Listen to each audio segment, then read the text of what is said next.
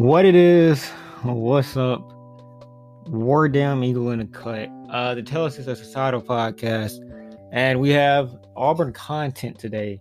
As we do often when it's something good, we here try to speak out the good and ignore the bad, but thankfully it hasn't been much bad recently. So today, I typically like to get about, 3 takeaways done and then let you guys get on your way. But on this one, it's going to be pretty tough. It was a lot of discussion to be had, good and bad. And I'm going to have to go over a couple things. I'm going to try to, segment a few takeaways into certain segments. Have about 7 here, about eight. So we'll do about 4 segments and let you guys get on your way. Like, share, rate, however you go about doing that. Reading or viewing this podcast episode, try to engage with it if you can. I should have social media in the description if you want to hit me up on there. Tell me if I'm sucking or I'm doing good. Just either one. And yeah, let's get on to the break.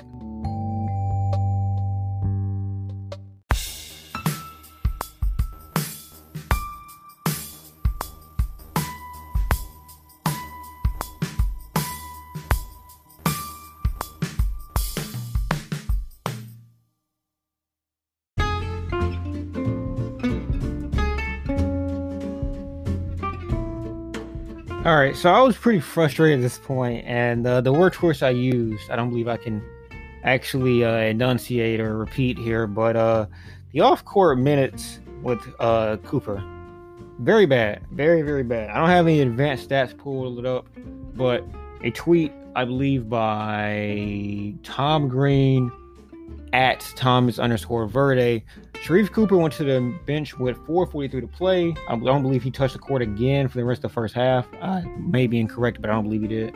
Auburn outscored Missouri 33-19 with him on the court in the second half. All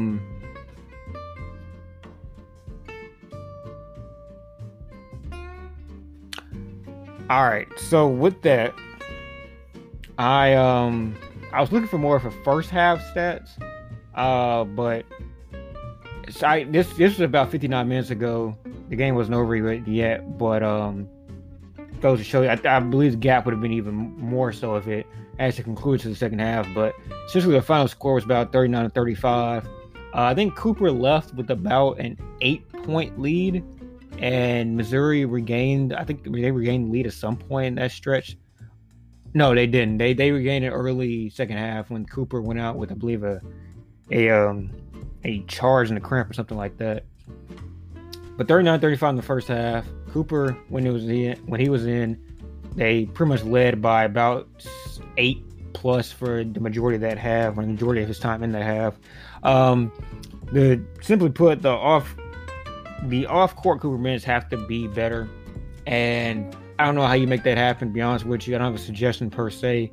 I do know that obviously with Powell would be a little bit different. To me, I feel like you have to try to find more shooting. That seems to be they're gonna force it in there. It's like a round peg, square hole. They're gonna try to force it. So you have to create more shooting somehow.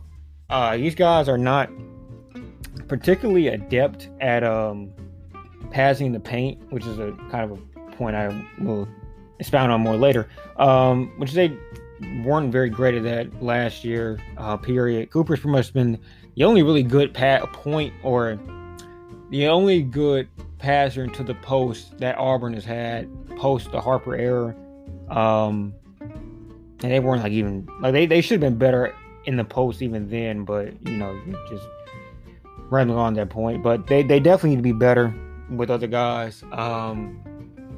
Flanagan had missed a couple of guys that were pretty much out of his purview. You can call it tunnel vision if you want to, but pretty much what he sees as far as passing goes is what's directly in front of him, what's in his line of sight.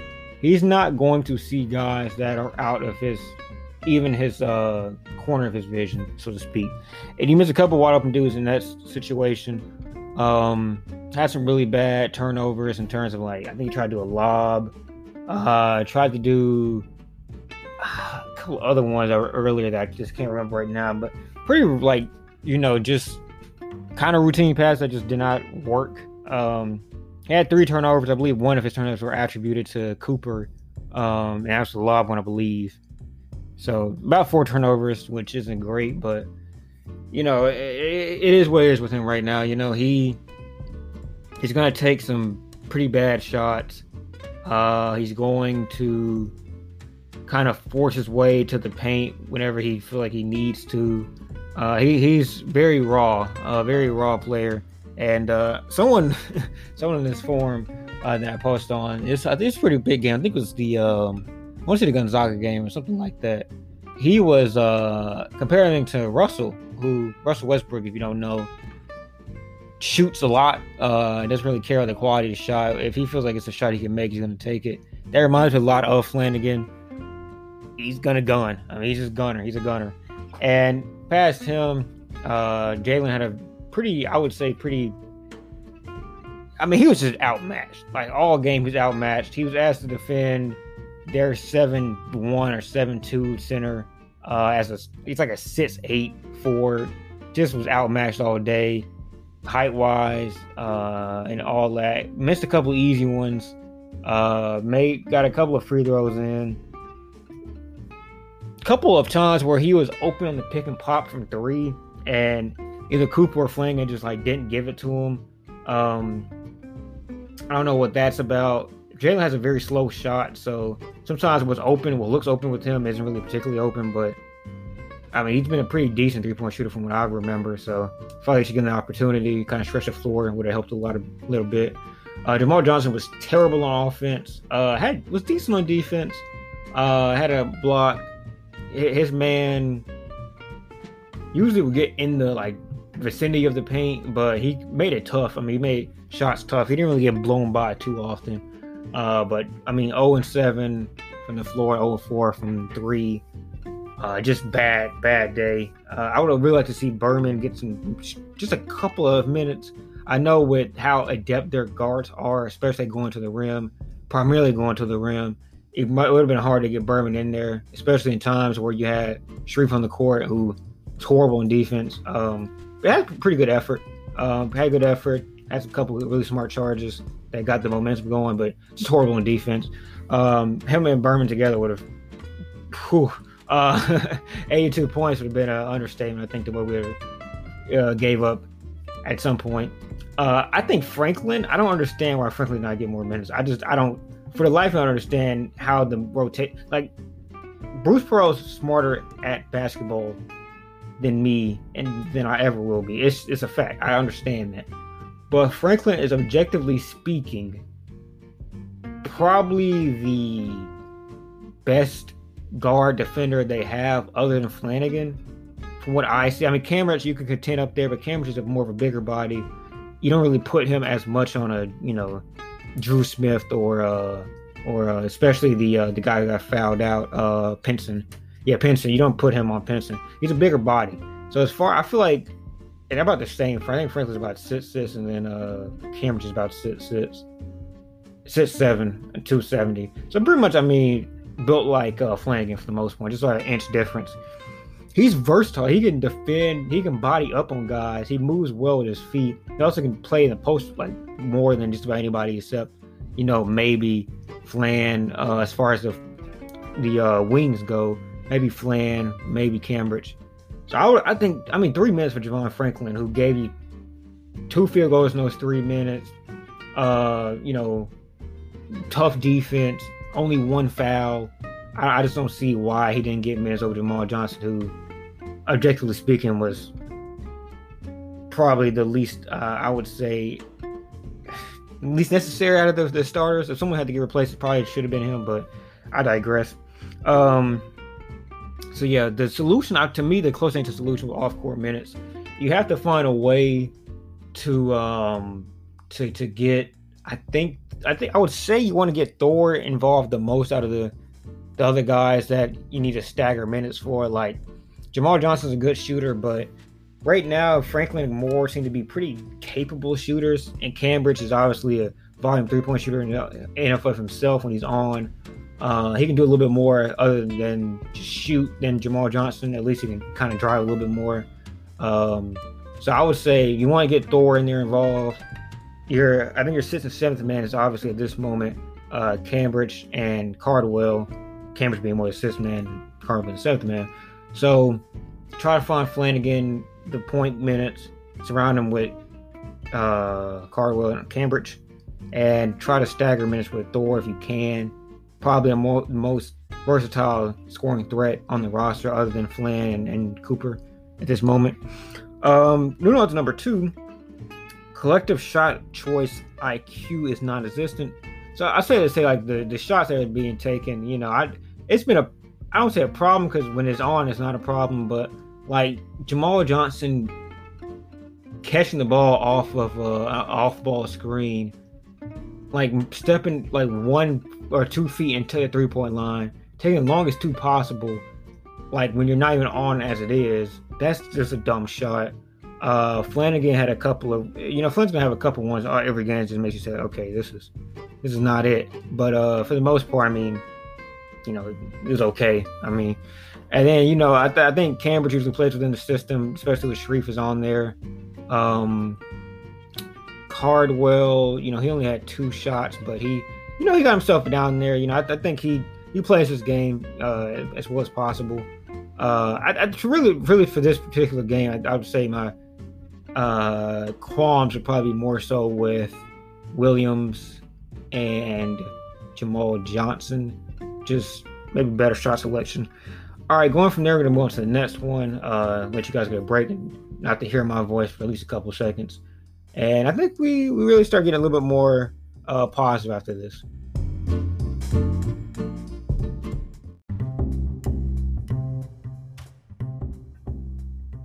So yeah, this one I'm going to try to just speed through because, it's these two pretty much have like the same just underlying theme. Number three, the comprehension of the paint is non-existent. So very often, guys on this team would like kind of, especially in this non-Sharife minutes where like you'd have like pretty much 2 or 3 guys that work around the rim all in the same lineup. There was one possession in particular where Jaylin was posting up on, I don't think it was Tilmon. I think it was somebody else that was in for that brief period of time. And then when that happens and Flanagan passes to him, and it's a decent look, it's 1-on-1 look. Williams has about the same frame. It's about the best look he got all day. And then Thor, at the same time the pass is coming in, he cuts to the paint. So then his guy just helps off and helps defend Flanagan, Williams when he goes up with a shot, and it obviously was a miss. Those instances happen so often where a guy on this team, will be floating the three-point line for so long, and with Flanagan at a point, it's kind of like you're going to get missed. If you don't get his line of sight, as I referenced earlier, I get it, but like you just can't cut to the paint when somebody else is already in the paint, like, and is about to receive the ball. Like, that's just objectively not okay. And it happened a couple of times here. Dudes driving to the paint, having a trailer or an alley-oop opportunity, and they just horribly mess it up. I think a lot of the problems with that comprehension, as I put it, goes to just guys not being able to like really understand the intricacies of being a facilitator. And very often, Pearl's system does take the ball out of the hands of the forwards as much as possible to try to prevent those opportunities from being abound. But even the other guys right now that are not bigs, quote unquote, are not exactly doing great at setting up. And I think college tends to have a lot less guys that are apt, like off-ball, dribblers, or not dribblers, but facilitators. Also not particularly good at dribbling either, but that's different argument, different situation. And our offense ran a little bit of motion, often trying to get Tilmon off of Jaylin when he's going to set the on-ball screen for Sharife, I guess to kind of prevent the chance of a chase down block or something like that.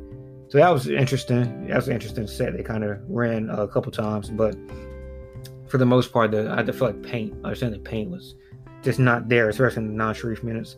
Number four, when I really just went out the way, why did Jaylin Williams cover Tilmon so long? So if you look at the minutes here, Jaylin played about 22 minutes, and I would probably wager most of those defending their center, which is obviously Tilmon. The Tilmon has to be 7 foot. They list him as a forward on ESPN, but he should be 7 feet tall. 6'10". So 6'10", 260. He only has, quote unquote, 2 inches on Jaylin. I would disagree. I would say he's probably closer to about 7 feet than that, but he also has about 30 pounds on Jaylin. You could certainly tell that. Jaylin looked like a little, not to be disrespectful to, I would never be disrespectful to a basketball player. That's just not my MO.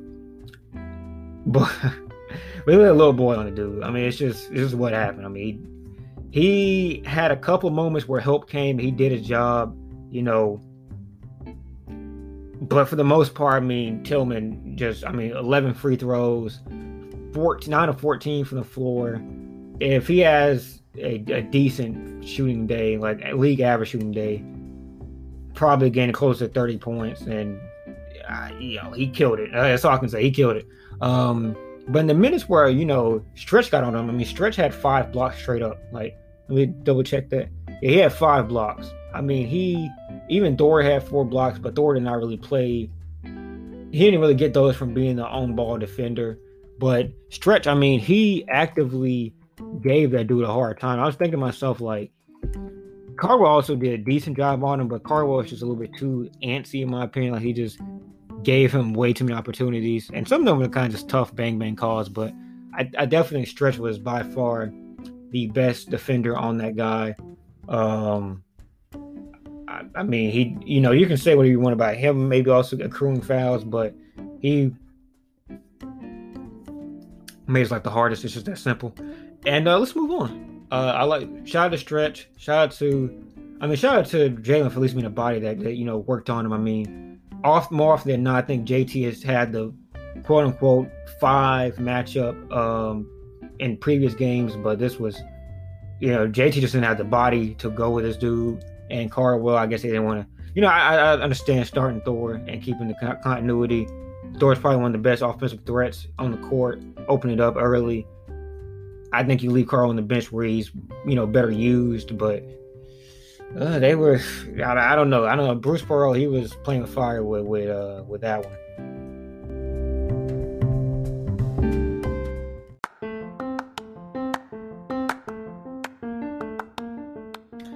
So the next one definitely was just a rehash. Stretch was a lifesaver.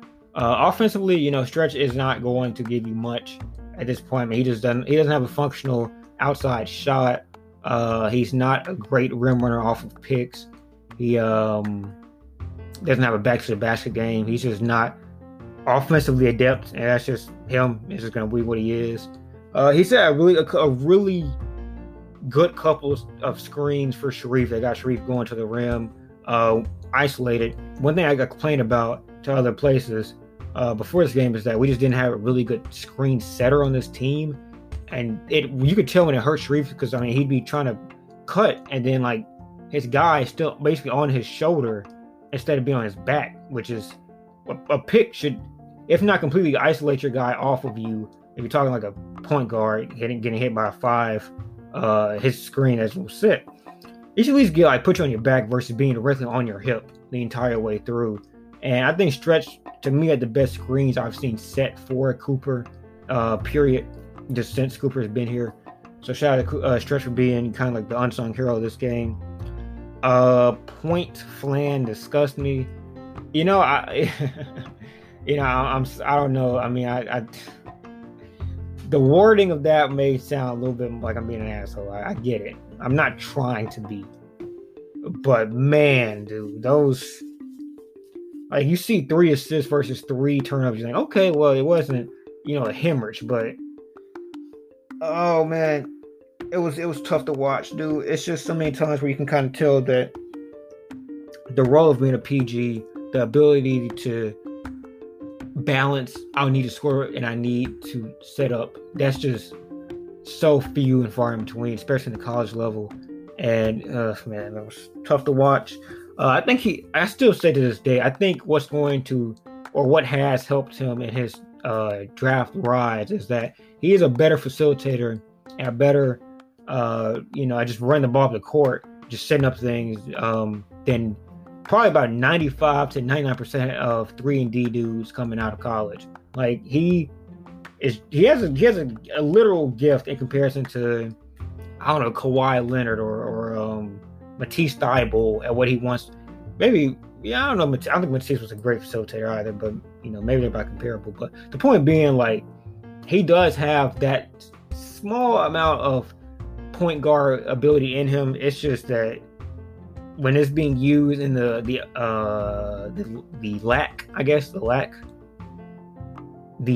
dearth of Sharife Cooper on the court as well, to kind of take the ball from him when point flan doesn't work out, and that's really tough. That's really tough. Last couple of takeaways, and we'll get out of here. I'm sorry for the long-winded rants and discussions.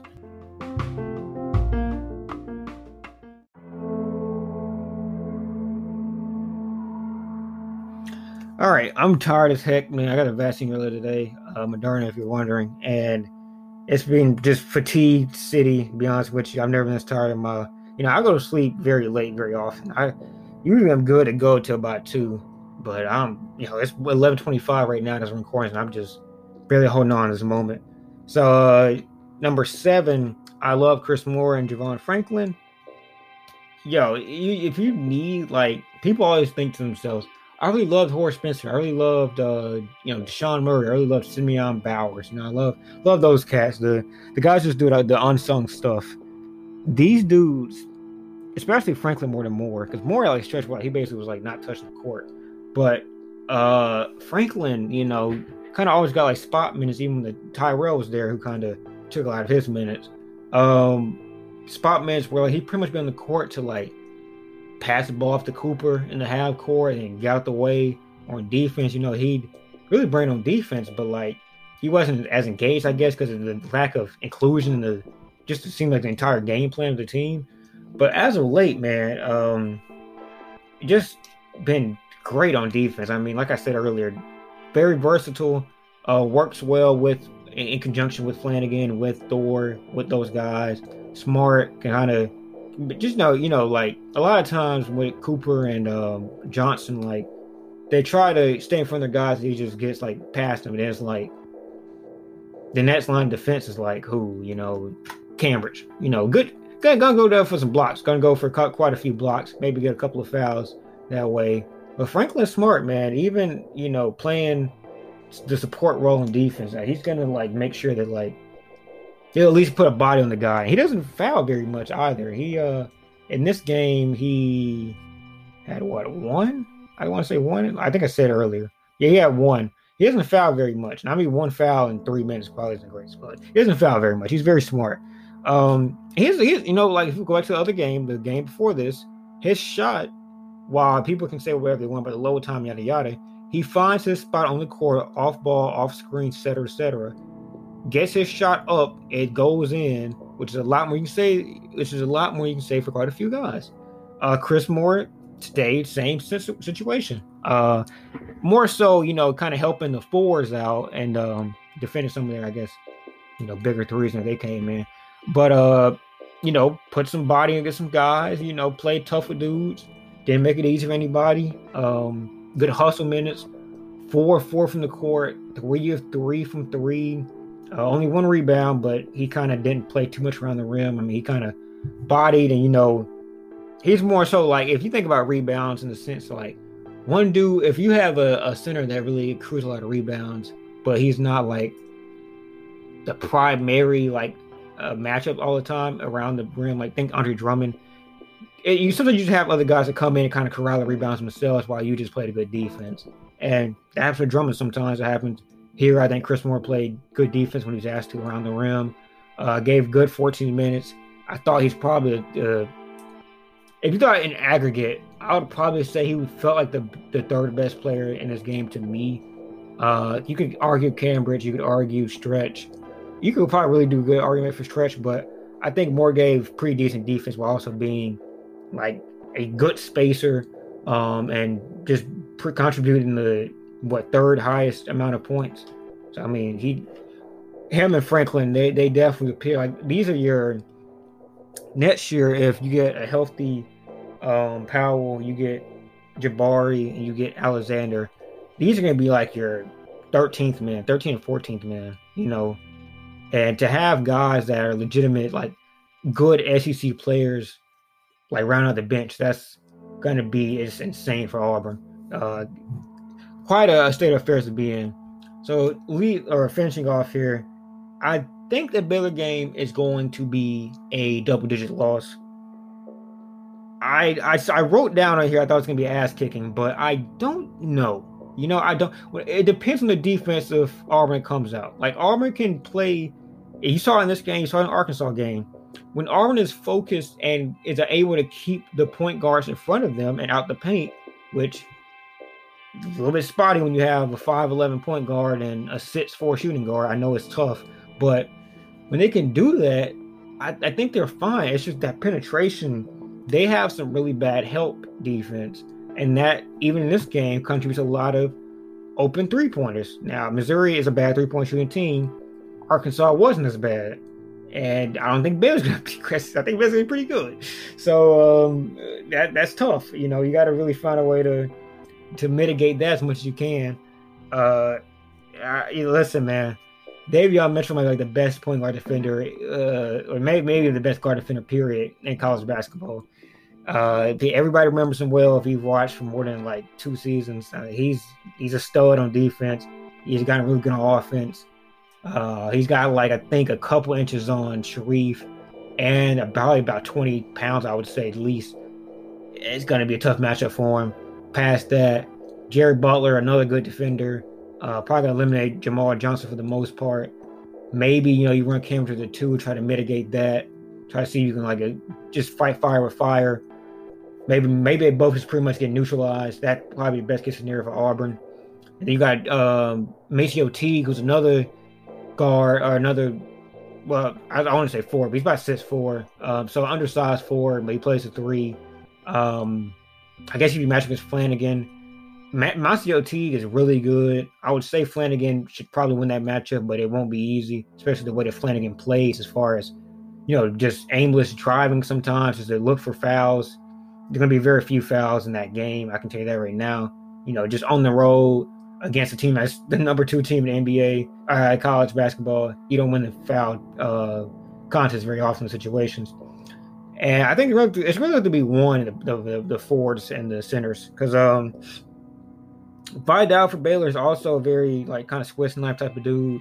But they got a new center from last year. They had a dude, Freddie Galepsi, who, my short time of watching him, he's pretty good.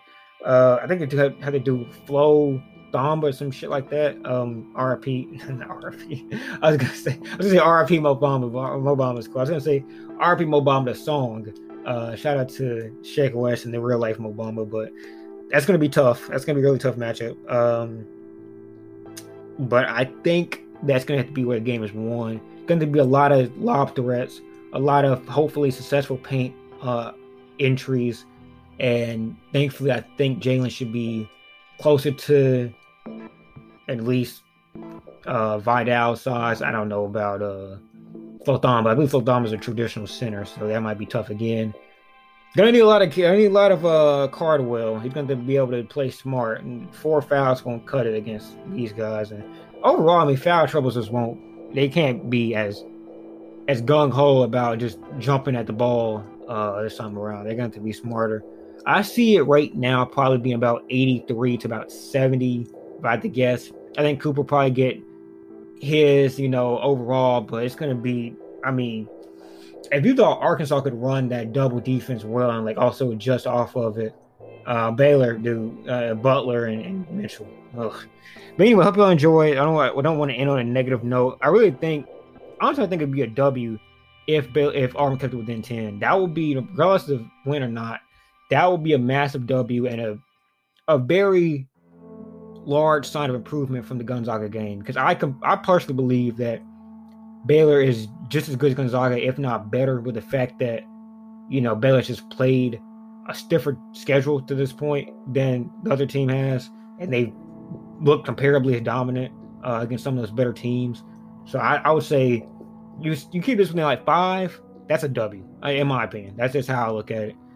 All right, that should be about it. I hope you all enjoyed this episode, and hopefully we have more positive news. Like Powell can play. He probably shouldn't play that game, but hopefully he can play soon.